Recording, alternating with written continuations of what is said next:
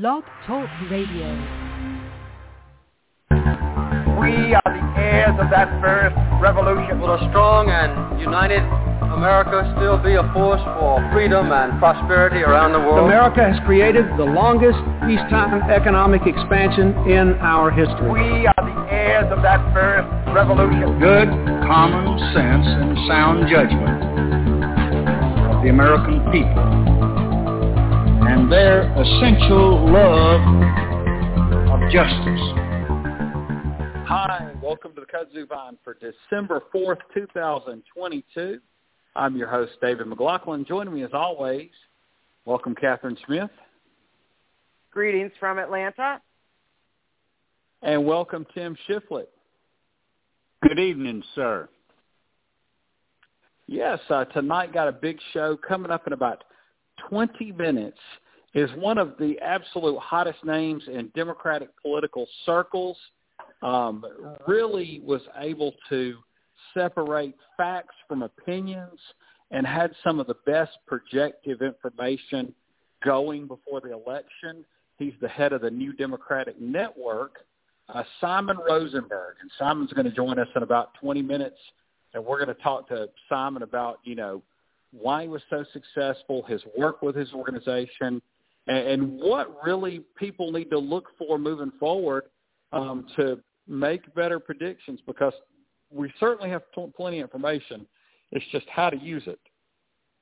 But we know that there's still just, uh, what, three days left, counting um, today on the 2022 electoral calendar until the Georgia runoff happens.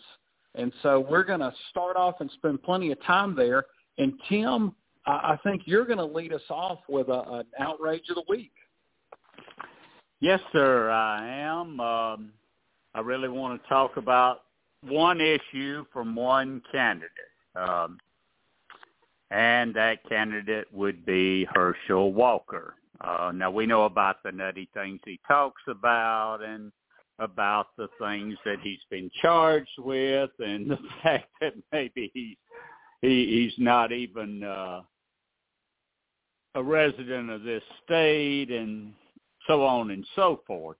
But this thing that he seems to be doubling down on is just driving me to the point of distraction. Walker advocates again for, uh, let me quote him on this, quote, gas guzzlers with the good emissions. And no, I'm not a biblical interpreter and I have no idea what he's trying to talk about. But I do know this. He keeps attacking electric cars. He he does not believe we should be involved in them. Uh, he's got it in his head, and he says this that is part of Joe Biden's Green New Deal, which I didn't know we had a Green New Deal. I know we don't have any Green New Deal law. I don't know where these people keep coming up with this, but that's what the man says. Now, there's a coming business to Georgia uh, called Hyundai Metro Plant America. Over in Bryan County, and it's going to be a huge automobile and battery assembly factory that's going to employ 8,000 people. Uh, suppliers to this factory will also employ 2,400 more people to meet the demands of this factory. Um, the other uh, factory that, that we've talked about right here on this show um, over on I-20 is the Rivian plant. It's going to employ 7,500 people. And over on I-85 near Athens, uh, there's going to be a battery factory for Ford. And it's going to employ 2,600. If you've been doing the math, that's at least 18,100 high-paying manufacturing jobs. And the money pumped into Georgia's economy and to the local economies of these communities will be, in a word, massive. And Herschel Walker opposes all of this. Now I'm sure he takes that stance because his handlers told him to. Because I, I personally don't think Herschel Walker sits around and thinks about issues very much. Uh, at least I know he hasn't been accused of that by too many people. But he needs to think about this. Practically every big name GOP office holder in this state supports all these factories, these electric vehicles. They want them here in Georgia. They are a huge part of the economic future of this state. I'm sure they are not happy with what Herschel Walker is saying. It's just got to be a losing issue for him, among many losing issues for him. And that's where I'm going to turn it over to you and, and Catherine, David, to try to make sense of what Herschel Walker is even trying to do with this issue. Well, and don't forget, Tesla moved their headquarters from California to Texas. Texas, the state that Herschel Walker has called home for the past 30 years since he joined yep. the Dallas Cowboys the state we found out that he still gets his homestead exemption in. Um, and Tesla is like the number one name in electric cars right now. So um, not only is he um, impacting Georgia's uh, economic future, he's impacting his other home state of Texas's economic future. Uh, Catherine, I'll let you talk on this before we take it on to the broader discussion of all that is this, this um, campaign. Yeah, it's kind of a weird um, thing to drill down on uh, yeah. to me. Uh, it, it doesn't seem very. Um, well, I don't think it's very a very sophisticated stance. Number one, but that doesn't surprise me. It just seems like there's some other matters that if he was going to talk about them, he might. I mean, I think everybody's talking. Uh, Republicans across the country talked a lot about crime during the um, lead up to the midterm, so I'm little surprised he's not talking about that, or, or you know, inflation, or the things that really have an impact on a lot of people. Uh, I think electric cars don't have I mean, obviously they have a great impact on the people that would get those jobs, and that's really important. But it just seems like an odd, uh, an, and I, I wonder where that. Um, I, I mean, I agree with David that it's. I doubt it's um, Herschel Walker that's coming up with these ideas. You know, someone's telling him to do it. So it just seems like an odd thing to to focus on to me, and I I, I don't know what the I don't have I can't fathom what the reason is behind it, but it does seem strange. Hmm. Yeah, and I do know that people like Marjorie Taylor Greene and Lauren Boebert, you know, the real thought police in the Republican Party, they're the ones that really get onto issues like this. Um, and and you know, it comes from that in 1950, cars ran on gas. In 2050, far more cars will be electric. And 1950 good, future bad. And, and it's just that same old dynamic that everybody everything fits around and it and it's not reasonable there's no science involved there's no economics involved it's just nonsense and unfortunately we have one political party who seems to be putting up the same type of candidates that really are not intellectual are not well reasoned. And I'm not saying the entire Republican Party, but I'm talking about folks like Lauren Boebert, Marjorie Taylor Greene, Tommy Tuberville, Herschel Walker. Um, three of well, them are in office. Hopefully there well, won't be a fourth. Well, well, a question here, David. As I made an allusion to, I, I don't know if Herschel's looked around or not, but this state, all of its constitutional officers are Republican.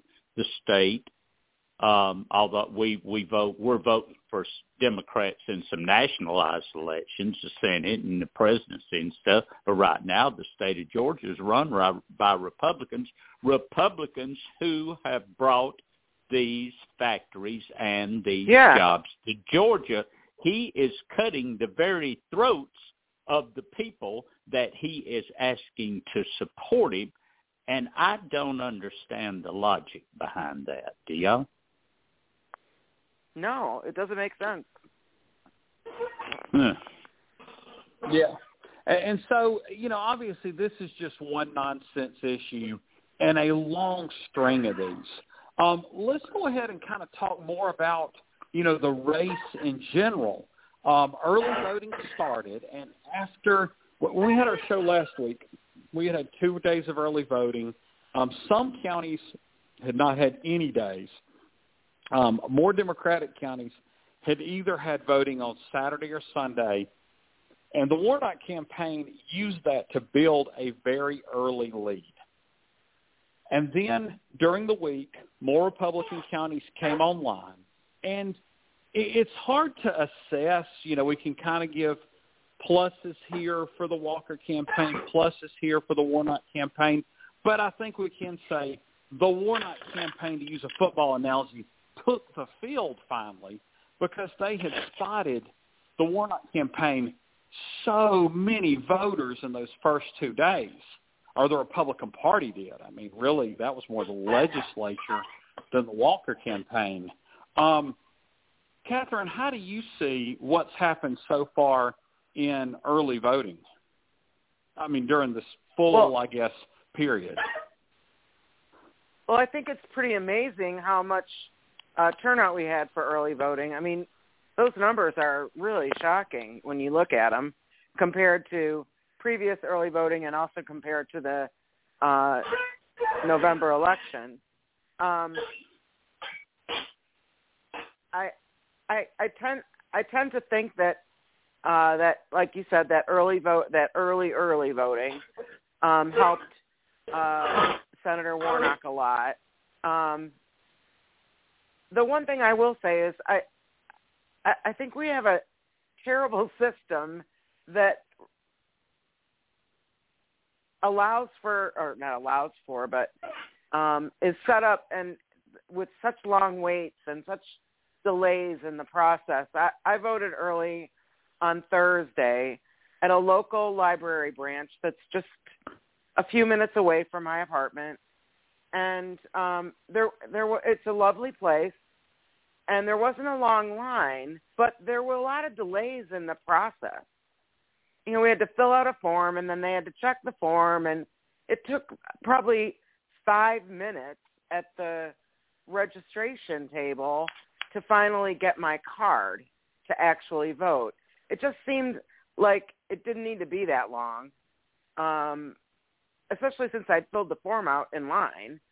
So I think we really uh, there really needs to be some analysis of how important all the, all those steps are, and then how we can either have more voting machines, have more hours, have more something to alleviate these lines because I only waited for 20 minutes, but there's people that waited for hours to vote in early voting and it just doesn't seem like it seems like it should be easier than that for for our voters. Yes, and that's kind of a longer conversation with the process yeah, too is, that impacts all elections, not just this one. Um, Kim, what's your take on what we've seen now through, in some places, seven days of early voting? Well, I mean, you mentioned uh, stats that that some people have compiled that we we we and we know some things as a result of that. Um, according to um, Georgia votes, uh, early voting turnout was about 74% of the turnout for the general election early vote. Of course, they had longer to vote, a longer, you know, period of time in which to cast their votes um, before the November election. So it was all compressed, and we set at least three one-day records because it was so compressed. Now, Politico reports – especially strong turnout among black voters. I'm sure a lot of that had to do with what Catherine was uh, talking about with with some Democratic counties uh, getting to jump the gun and and and you know start last weekend. And so what you ended up with there was black voters constituted 29% of the electorate uh, in for the November 8th vote. This week they were 32.4%. So black votes up. Um, now, the, a, a question that, that we have to mull over um, this short early voting period might mean that a larger share of this total vote might come on election day. But it also could mean that maybe there'll simply be overall turnout on election day. So which do you think it is, David? Yeah, it's really interesting. Um, because they say that in North Georgia, and I guess it depends on how much, you know, how far down that line goes, there may be a lot of storms. So could that depress um, turnout amongst the 14th and 9th districts, which are two of the most Republican mm-hmm. districts? Sure. Especially in an election where I saw a poll where it said, okay, Raphael Warnock is, according to our poll, uh, I want to say about three, four points ahead. But who do you think will win? 57% of the voters thought Raphael Warnock would win. And I thought in this harder to turn out election, if you thought, well, my candidate's going to lose, or I'm not that strong on my candidate because he talks about vampires and werewolves and bad uh, uh, air from China and everything else, do I even want to, you know, show up and vote? And so I think all that's going to be really interesting to see. I mean, I think once again, this thing could go either way, but if you had to pick one person to be or one campaign to run, I think you'd want to be the Warnock campaign. I said it last week. Nothing's really changed in the in the numbers. I mean, it's still like you said. It was 32% African American turnout so far. It was 29% for the early vote last time. 27 overall. There may be less voters on election day because they're not voting for other races. They're not voting for some local candidate they know and support. They're not voting on the governor's race because maybe they like their or other Oh. races where they like the Republican candidate better. It- It's so many factors. I think working in particular against Herschel Walker, who is the least popular statewide official, whereas on the Democratic side, according to the votes that were cast, Raphael Warnock is the most popular Democrat that was on the ballot. Oh, oh, okay. I got another thing I want to ask you about. Seventy-six thousand well, voters. Tim, Tim, go ahead and hold that hold that question on the other side of our guest. Then, just All keep right. it in mind. But right now, I want to welcome in for the first time to the kudzu vine one of the hottest names in Democratic politics. Welcome to the show, Mr. Simon Rosenberg. Great to be here. Thanks for the opportunity. Well, thanks so much for co- uh, willing to come on, uh, Mr. Rosenberg. Right off, I'm sure people may be familiar with your, familiar with your work, but kind of just give us a, a brief bio of your work in politics. Sure, I've been doing this a long time. I, I was uh, I've worked on two presidential campaigns, the Dukakis and Clinton campaigns. I was in the War Room in 1992, and then the movie and all that fun stuff. And I've since then um, worked, you know, been an advisor to the DNC, the DCCC, and I've been running my own organization that I founded in 1996 called NDN, which has been a strategy and political organization helping Democrats uh, deal with big changes that are going on in the world and, and hopefully win elections and be uh, good at leading the country forward. Yes, I've seen uh, New Democratic Network for a, a lot of years now. Almost as soon as the internet politics started coming around, you would see NDN. Yep. Um, what do y'all do on a day-to-day basis? Well, we're we're a strategy center and a think tank. We try to look at the three big changes that are happening in the world, which is globalization and the change in media environment, the change in demography here in the United States, and to do thinking and, and research on how best the people in the center left and Democrats can navigate these big changes. And so it's both traditional policy work as well as political strategy and how to, you know, uh, re, you know, sat, um, prosper in an age when our audiences are changing, our tools to reach audiences are changing, our politics are changing all the time.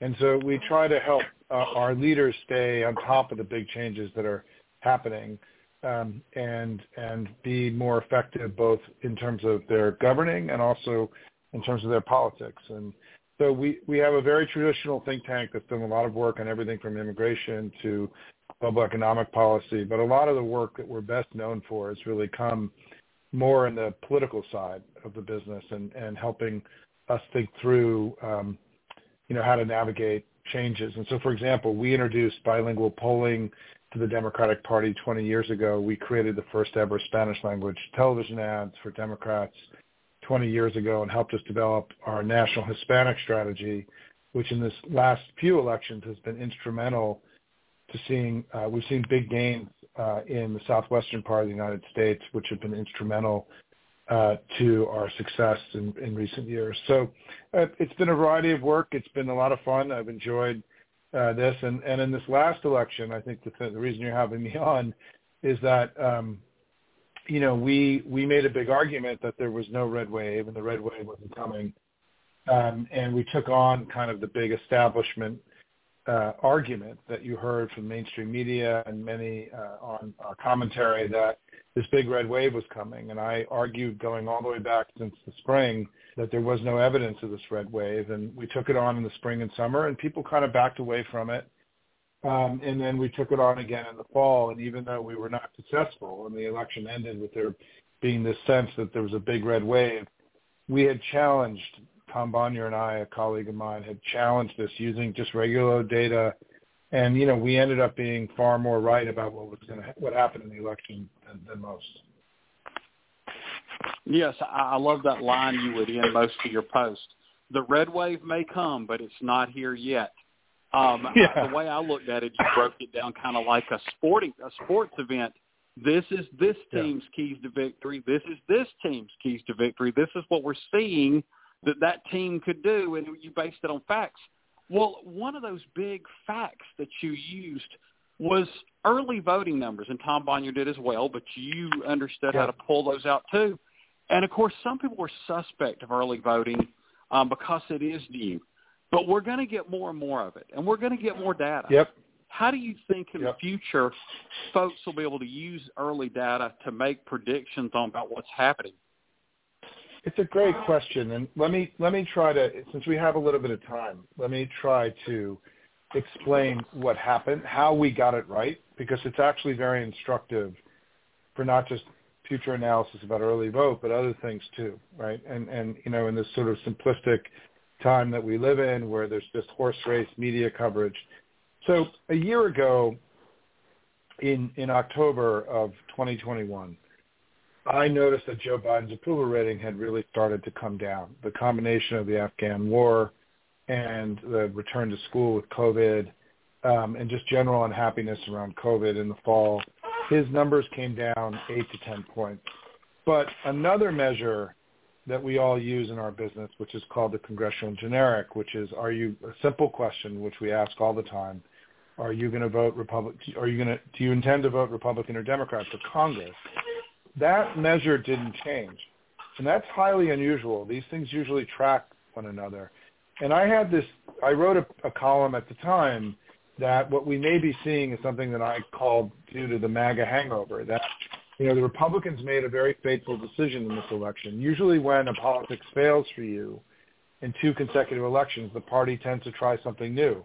Well, the Republicans didn't do that. They doubled down on MAGA, which had just been rejected overwhelmingly in two consecutive elections. And I speculated a year ago that what we may be seeing is people may be disappointed in Biden, but that doesn't mean they're going to vote Republican because they're still too scared of MAGA and that the driving election, the driving force of the last two elections might be the driving force of this election too.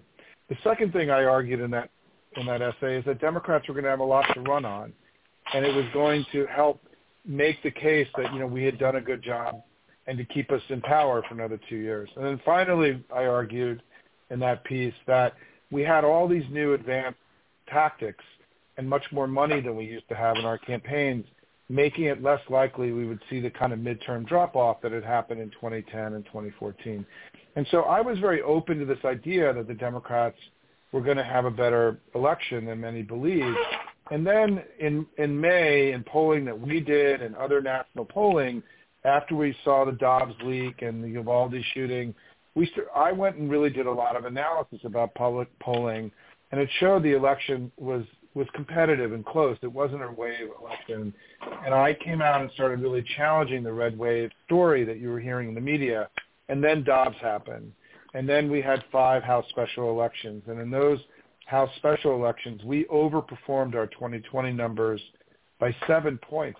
I mean, the opposite. It, I mean, it looked like a blue wave and not a red wave. It was sort of the opposite of what we all expected. And then we saw similar, you know, even better numbers in Kansas.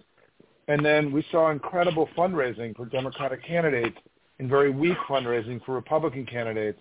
Another measure of our intensity and a, and a measure that they weren't bringing it to this election. And then I connected with Tom Bonier because he started doing a lot of analysis about Kansas and other, particularly around voter registration. And what we saw after Dobbs on June 24th was a huge shift in voter registration all across the country. And it went it became much more democratic much more female much more young women were registering. And this was an across the board structural change in the election similar to what similar data as what we saw in the overperformance in the house specials overperformance in kansas overperformance in fundraising now we're seeing overperformance in voter registration and so tom and i started speculating look i mean this looks good for Democrats. I mean, if this holds in the election, we're going to have a decent election. And then the early vote came. And the early vote, in part, the early vote is much more of a part of our politics than it used to be. Um, and, you know, it's both the early vote is both vote by mail and in-person voting, right?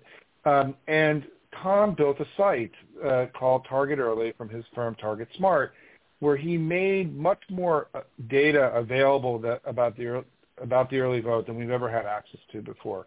It's a free site. You can go look at it. He's got Georgia numbers now if you want to take a look. And I was able to go on there every day and do an analysis, not just of the national numbers, but I was looking at about 20 to 25 states. And every day the numbers came back the same. It was kind of stunning where we were doing much better than 2020 and we had a higher turnout than 2018, which was one of the largest midterm turnouts in American history. So again, this data looked like all this other data we were seeing. And so, um, and then finally, if, you know, there was the, in the big story that took place, and this is an important story I want to tell your listeners, is that um, the polling, the independent polling, was actually pretty good for Democrats, and in both nationally and in the states. What happened though is that about a month out, the Republicans started dumping a flood of these um, um, illegitimate polls into the marketplace to drive down 538 and Real Clear Politics and the polling averages to make the election look much more Republican than it was.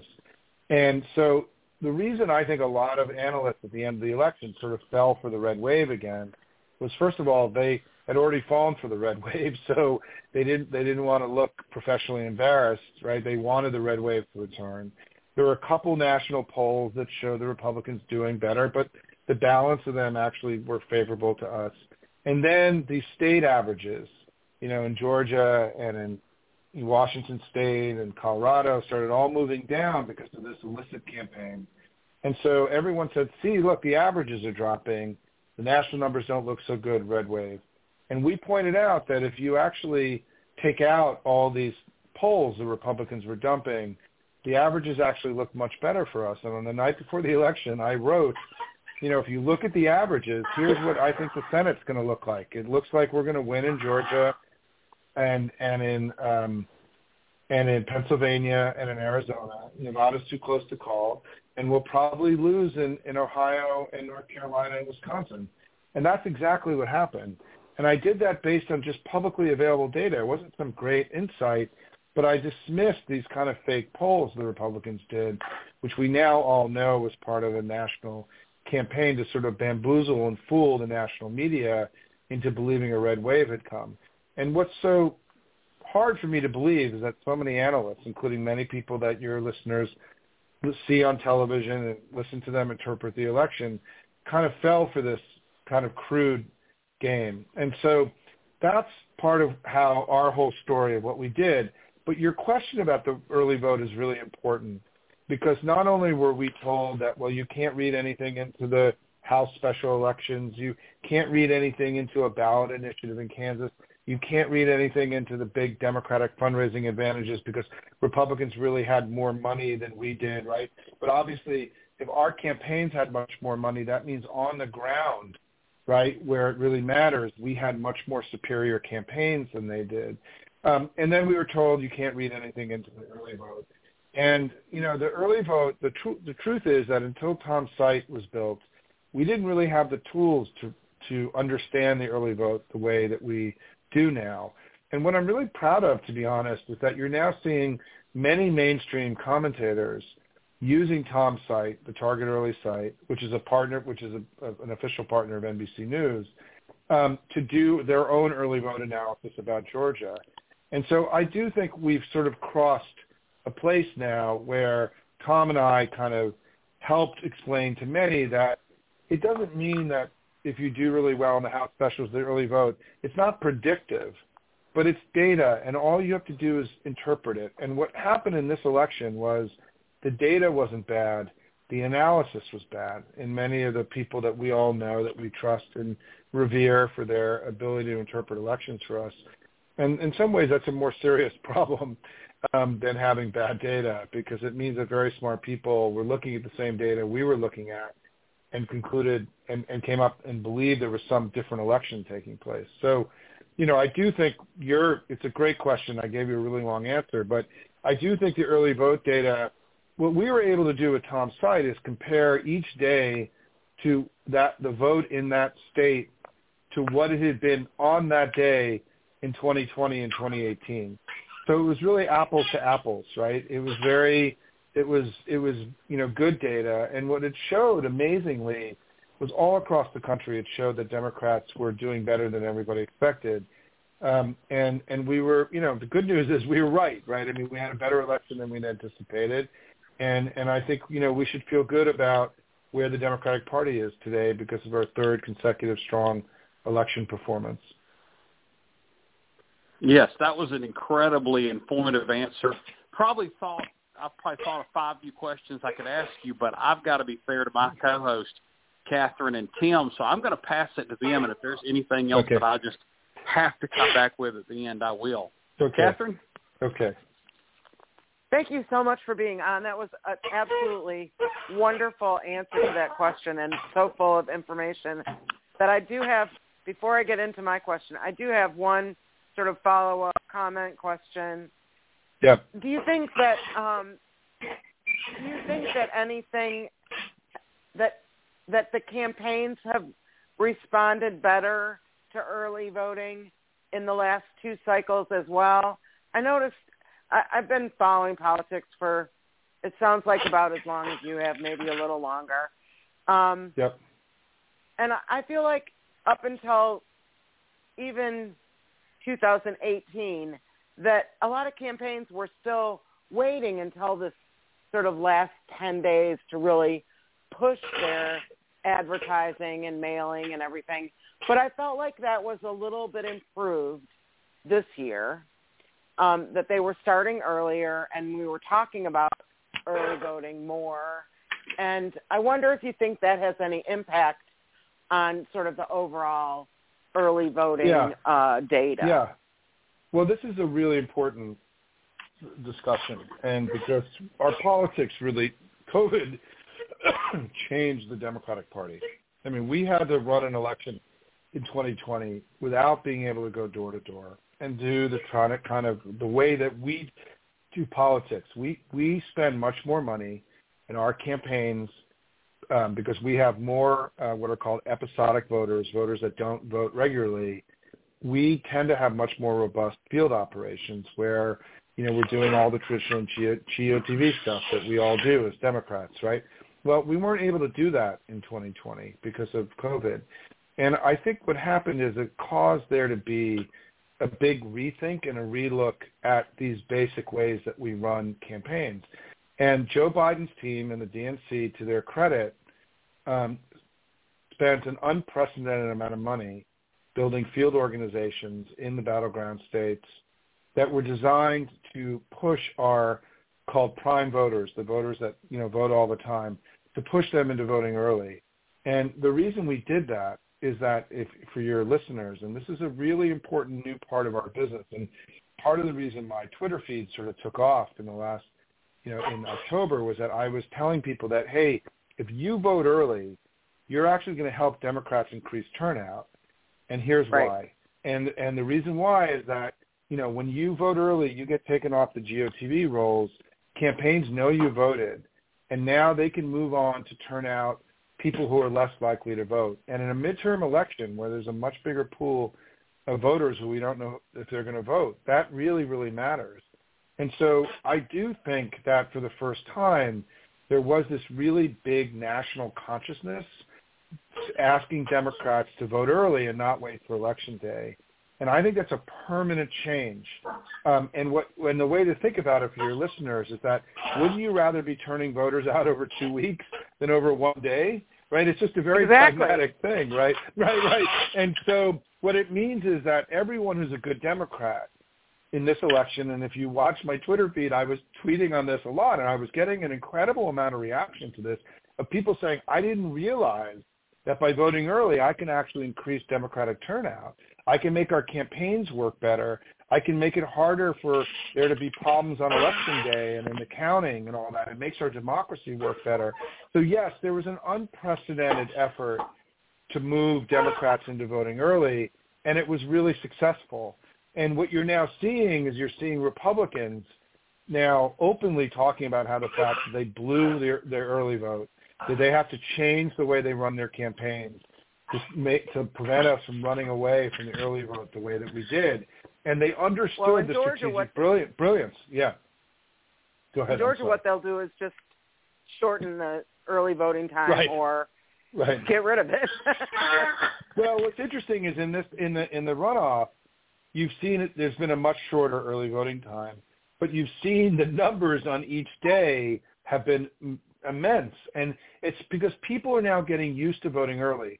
I mean, you're you've been around long enough. It was Republicans who voted early, right? We voted on election day, and that's really changed. And this is a big problem. I mean, I wrote a column ten days before the election saying, you know, if we end up doing better than we expected, the Republicans basically discouraging people to vote early may be the reason they end up, you know, having a bad election. And I do think they now realize that it's just stupid, frankly, to tell people to vote on election day. It's just stupid. And they had to do it because Trump is, you know, an extremist and has brought crazy things into their politics.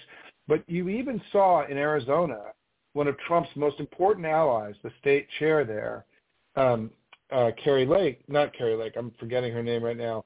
She, a week before the election, voted early and said, hey, hey, you know, Democrats are voting too much. Now everyone's got to go vote early. And they completely abandoned the whole way they were you know, um, the, because we were running up such big numbers in the early vote. And so it's a great question, and I think it, it, it was, you know, we we did better in this election um, than we expected for a, a lot of reasons. One is, you know, we did a good job. They're still too crazy, right?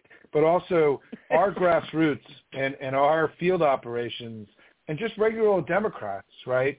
You know, really, they gave our candidates the money they needed. They did the work on the ground. They wrote their postcards. They did their door knocking. They made their phone calls.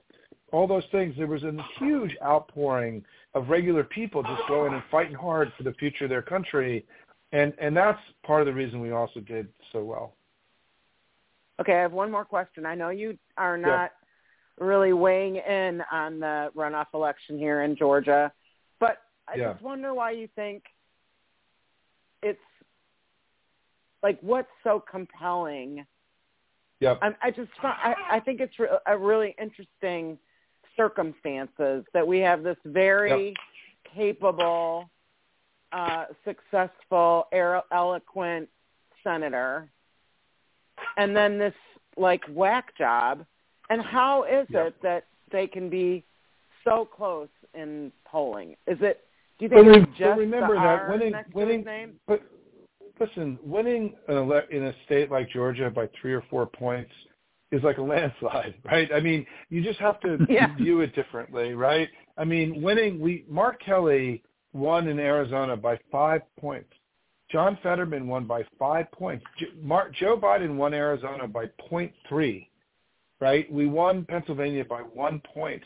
In on election day in 2020, um, you know, Warnock didn't wasn't ahead on election day.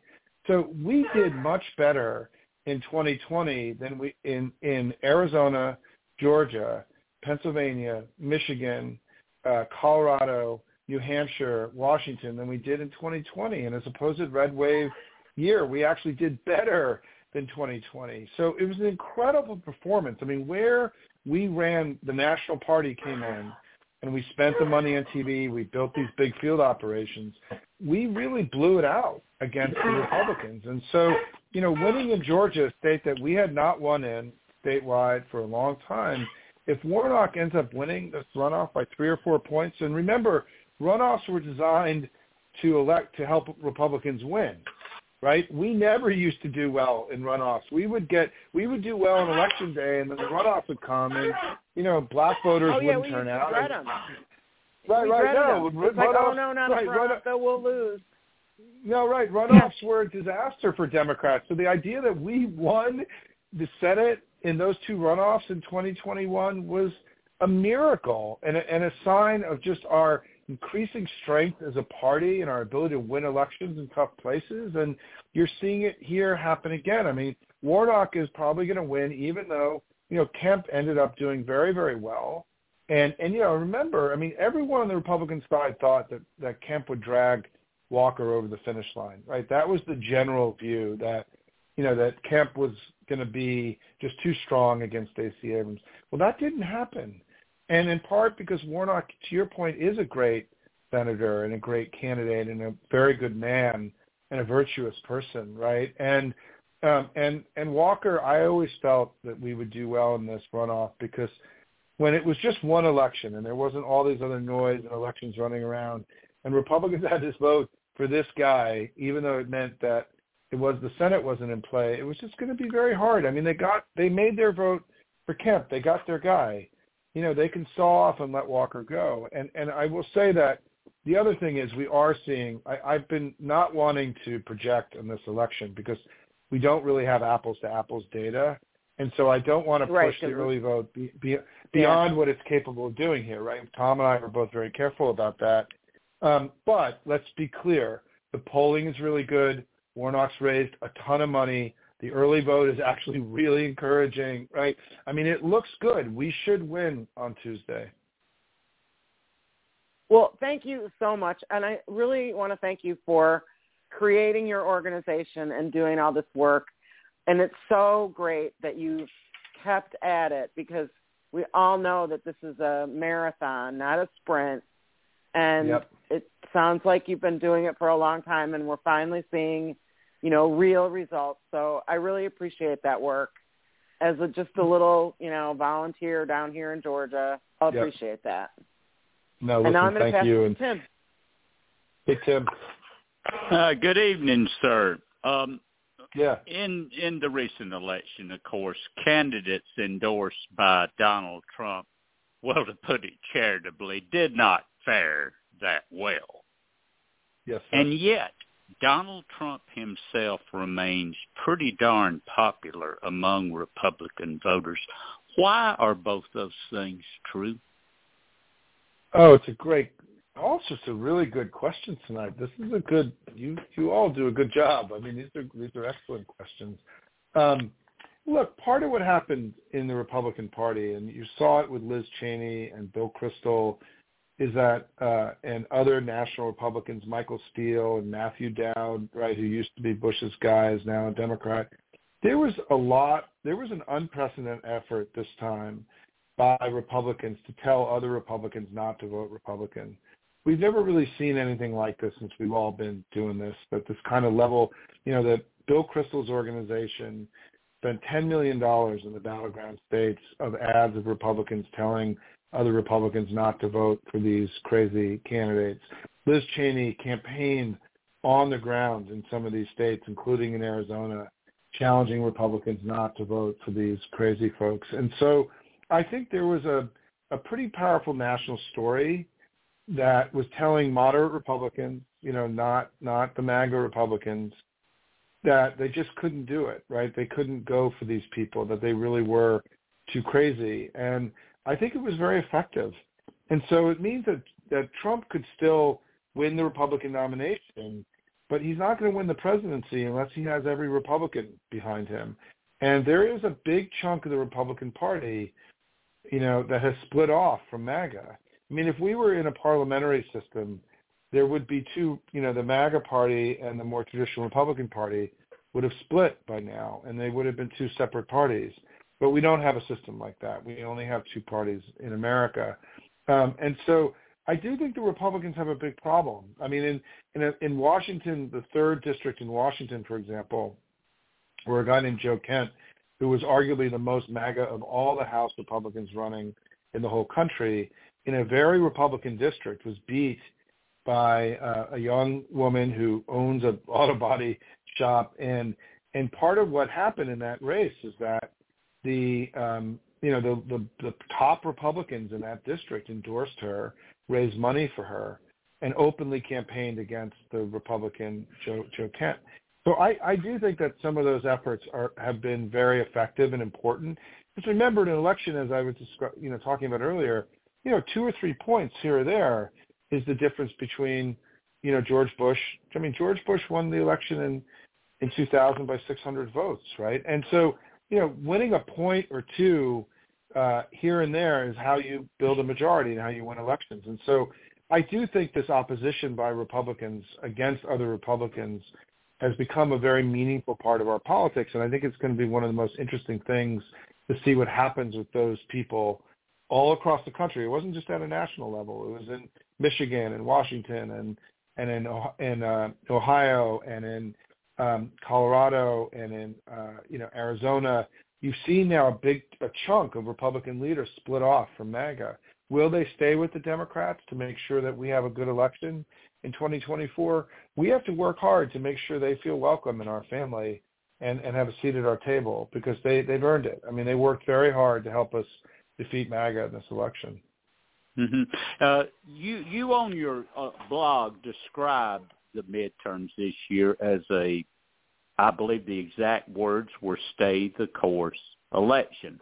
Yep. Uh, yep. Did major issues that popped up like, say, abortion, uh, yep. or, or some of the things that the president got through Congress, did those affect that as well as obviously yep. some of the uh, some of the uh, alternatives that the Republicans yeah, put forward. It's really it's a great another great question because I think I think that you know there almost no incumbent lost anywhere in the country in either party.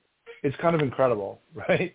I mean, because you think mm-hmm. that I mean things have been so unsettled in the country, and that you would have ex- there was a lot of belief that this was going to be a throw the bums out election, right? A red wave was going to come and toss out incumbents all across the country. I mean, this was part of the reason why I didn't think a red wave was ever coming, is that you know pe- governors were very popular in their states in both parties, right? There were very few governors that were unpopular, and I think part of what happened this election is that the country's been through a lot. COVID was really hard. Um, you know, Trump was hard for a lot of people. I mean, Trump, even if you're Republican, you knew that Trump was kind of crazy. Um, and, you know, we'd had the insurrection on January 6th.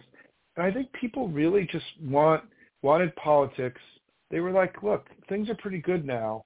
We're not going to rock the boat, right? It's not perfect.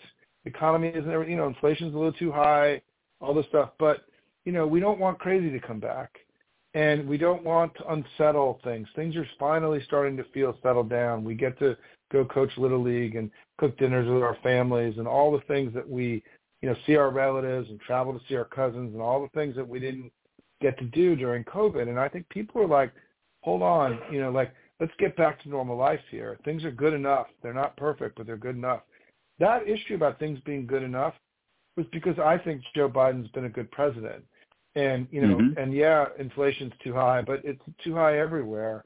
And it wasn't Joe Biden's fault. I mean, that was the fault of Russia and Saudi Arabia raising our gas prices right before the election. It's due to the war that Putin began in Ukraine that drove up food and gas prices all around the world. And I think that people gave Biden the benefit of the doubt. It was like, look, it wasn't perfect, but the guy's trying really hard, and he ended his the year very strong by passing all those pieces of legislation. It looked like that was the Joe Biden we elected because I think people view Joe Biden as old but experienced. And what happened for a while is he just became old, and, and then in the last few months he became experienced again, and, and a guy who looked like he was running the government. And and I do think that the extremism of Republicans and and whatever however you think they're extreme, whether it's abortion, whether you think it's their disregard for democracy, you know, that you had, if you were worried about that and you had voted against the Republicans twice, they gave you a lot to worry about. Abortion was a major issue in the election. Um, certainly for people of childbearing years, younger people, this is life altering for them in many cases. And, and, you Mm-hmm. know, uh, and so I do think it was both of those. I think there was this general sense that they just have gone too far, you know, that they've just Mhm. gone too far. They're a little too crazy. They got to cool it, you know, and and that's why in the battleground states we actually you, there were really two elections, right? There was the elections in the battlegrounds where we spent a lot of money, where we controlled the information environment, where we were able to explain to voters that yeah, these are those kind of crazy Republicans you don't want to vote for, and that you know we've done a good enough job. And then there was the outside the battleground, and, and inside the battleground we did well, right? We did better than 2020. Outside the battleground, Republicans did pretty well, right? I mean, they made gains in New York and California and in, in Florida and Texas, the four biggest states. So, you know, the lesson for me in this is that, you know, we have to be focused much more about controlling the information environment every day. We can't let things like the red wave come and that are misleading people. We have to fight harder to make sure that the Republican noise machine that you know very well down where you are, you know, doesn't always drown us out. And and we've got to be more aggressive in that regard. That's the old war room Mhm. from 30 years ago, right? I mean, what Carville and Mhm. Stephanopoulos and what we did in Bill Clinton is that we wanted to win the information war every day. It wasn't just about responding aggressively, and we did that in 1992. We, we need to relearn some of those lessons, those old lessons, and Mhm. apply them to this new information environment that we're in. I want to ask you one more quick question, then I'm going to throw it back to David. Uh, is there any way that Kevin McCarthy can herd enough cats to get 218 votes and become speaker? I don't know. I mean, I, I, you know, I was doubtful at first that he wasn't going to be successful. I thought somehow, but the the opposition to him, he needed to win by 20 seats. I mean, I I was often Mhm. saying in interviews in the last few months that the worst possible outcome in the election for the Republican Party was us keeping the Senate and McCarthy having less than a 10 seat majority and because then it meant that Marjorie Taylor Greene and the crazy people were going to be in charge, um, and that's what's happened. And and it's it is he's got a real problem. I mean, I I don't know that he's going to make it. I mean, the people that I know that know the Republican Party better than I do believe there's a very real chance that he fails and that Steve Scalise ends up becoming the Republican leader. And I think that will be bad for the National Republican Party. I don't. Th- I think Steve Scalise uh, comes off as kind of a regional politician and not a national politician. I don't think he'll speak well to these suburban districts that they the Republicans just won in California and in um, and in New York and other places. And I think you're going to see they're they're going to have a very hard time, um, you know, getting to 218 on anything because there are a bunch of Demo- Republicans who won who look a lot more like Democrats right? The, the Republicans who won in New York and in and in uh, California and a handful of other states, those folks are pretty liberal on the Republican spectrum, right? And are in you know Democratic you know districts that in some cases Joe Biden won. Um, and then you're going to have the folks in the extreme, the Marjorie Taylor Greene extreme. How you know you're going to it's going to require a very dexterous and capable leader to manage all that. I don't think Kevin mm-hmm. McCarthy is a dexterous and capable leader. I don't think he's got the kind of political skills required to manage a very complicated situation. So I don't know mm. what's going to happen. I think I think it's incredible they haven't locked down the votes yet. And I don't know if you saw, but one of Marjorie Taylor Greene's colleagues said that they're going to be backing somebody for speaker who's not actually in the Congress. And whether that's Newt Gingrich or Donald Trump or somebody else that we don't know about, the rumor is that it may be Gingrich. I believe wow. it uh, that, that My yeah, no, goodness. wow.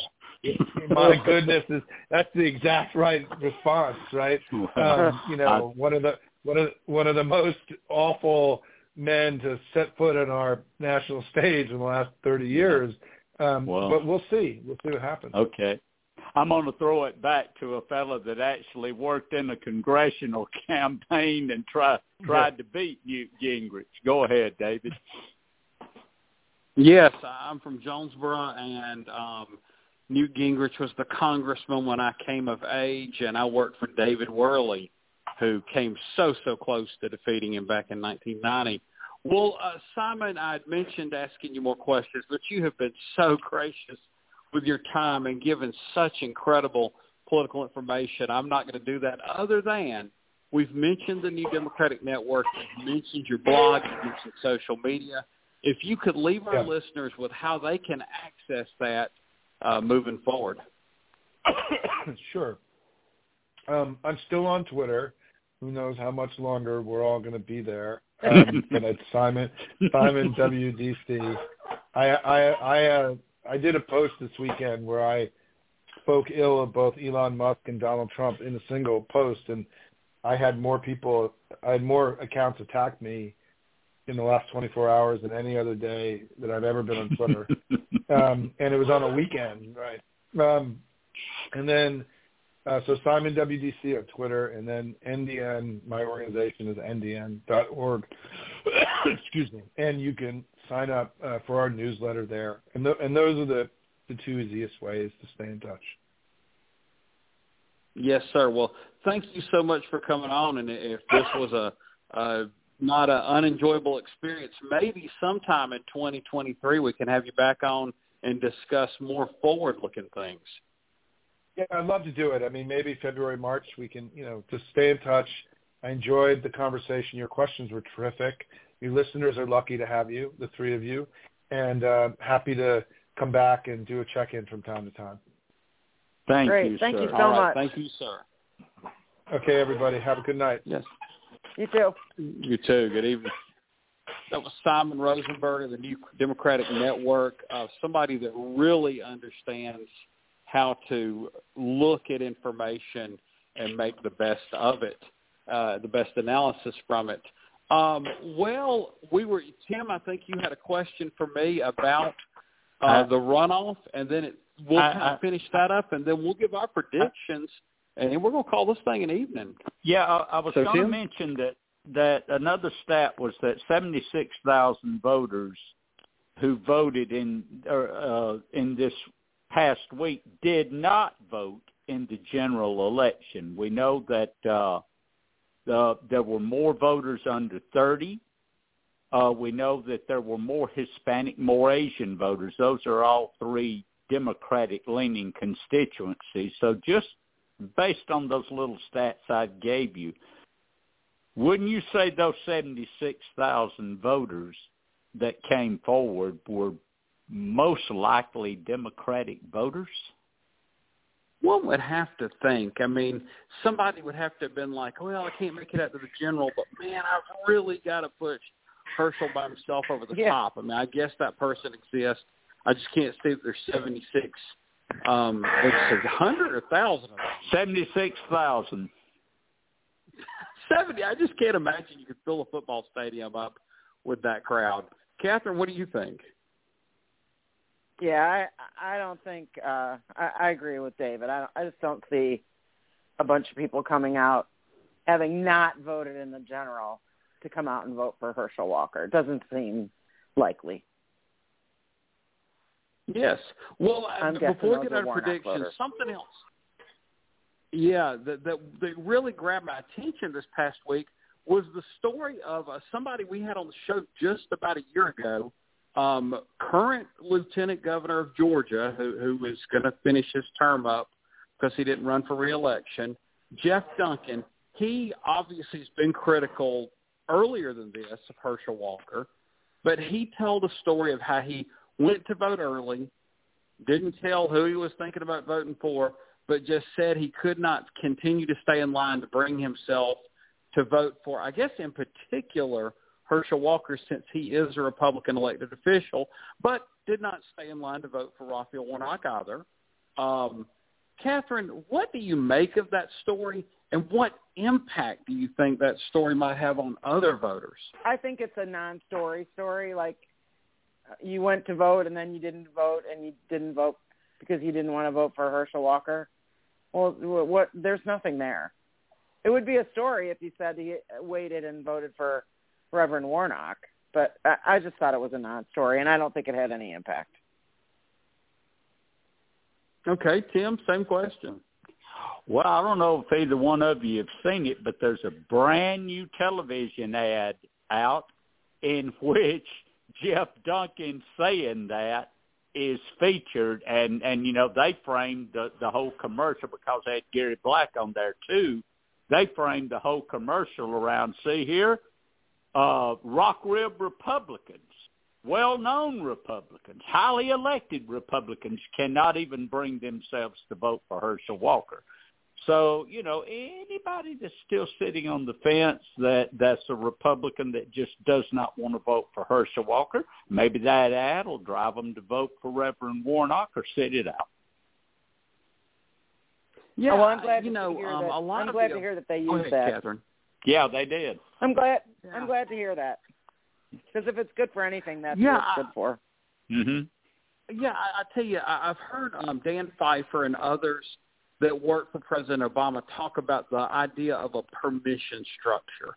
You have to create a permission structure for people to do things that are not necessarily what their partisan leaning would tell you to do.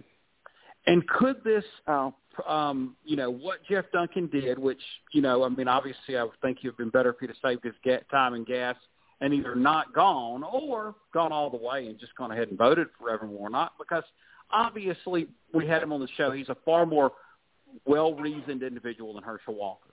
Um, but Mhm. could this create a permission structure in which Republicans that understand that Herschel Walker is not really capable of serving as an independent U.S. senator could that they say, yeah, I'm just not going to even show up and vote. You know, maybe I just can't vote for a Democrat, but I just can just not show up and vote. And if you get 76,000 of those folks, you know, not showing up, and I do think there's 76,000 Republicans that, you know, by and large always vote Republican, but just know Herschel Walker is not qualified.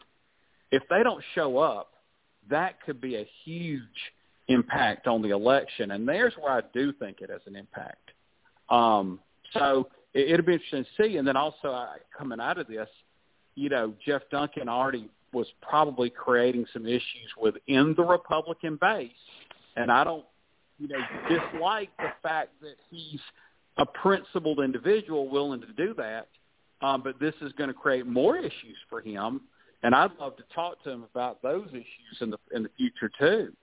Um, just because I, I do think it is interesting when somebody stands on principle over partisanship at times. Um, Mhm. Well, let's go ahead and start with our predictions. Um, Catherine, what, what's your thoughts on what will happen? You know, Tuesday night. I think Reverend Warnock's gonna gonna win, uh, but I do think it's going to be very close. Yeah. Uh, Tim. I'm going to say Reverend Warnock wins by between 50 and 70,000 votes. That'll be pretty close, but I, I believe that'll be about where it'll be. Okay. I'm going to go ahead and say Reverend Warnock wins as well. And here's the interesting part of the prediction, hopefully.